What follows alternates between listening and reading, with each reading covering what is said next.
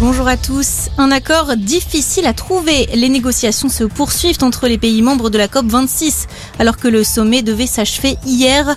Plusieurs points de blocage autour du texte final, notamment la question de l'abandon du financement des projets d'énergie fossile, le renforcement des efforts pour baisser les émissions de CO2, mais aussi l'aide financière aux pays les plus pauvres.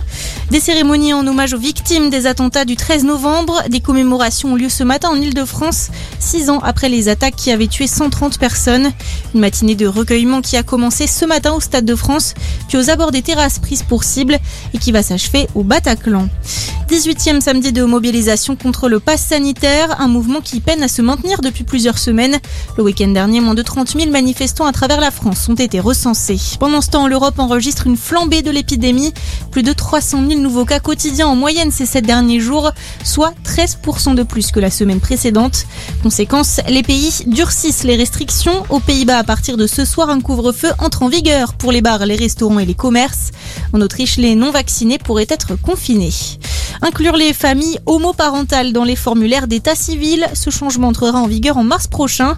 Annonce hier de la ministre déléguée à la citoyenneté Marlène Schiappa.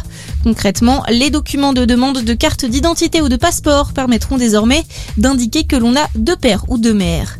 Aux États-Unis, Steve Bannon visé par une enquête. Le proche de Donald Trump est mis en cause pour avoir refusé en octobre dernier de témoigner sur l'assaut du Capitole par des militants pro-Trump en janvier dernier.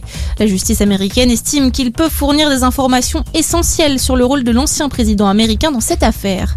Et puis ce petit coup de pouce demandé par le Louvre, le musée organise sa 12e campagne annuelle d'appel aux dons dans le cadre de son initiative Tous Mécènes. Objectif, l'acquisition d'un précieux camée de la Renaissance italienne. Chacun peut apporter sa contribution sur place ou en ligne. Bonne journée à tous.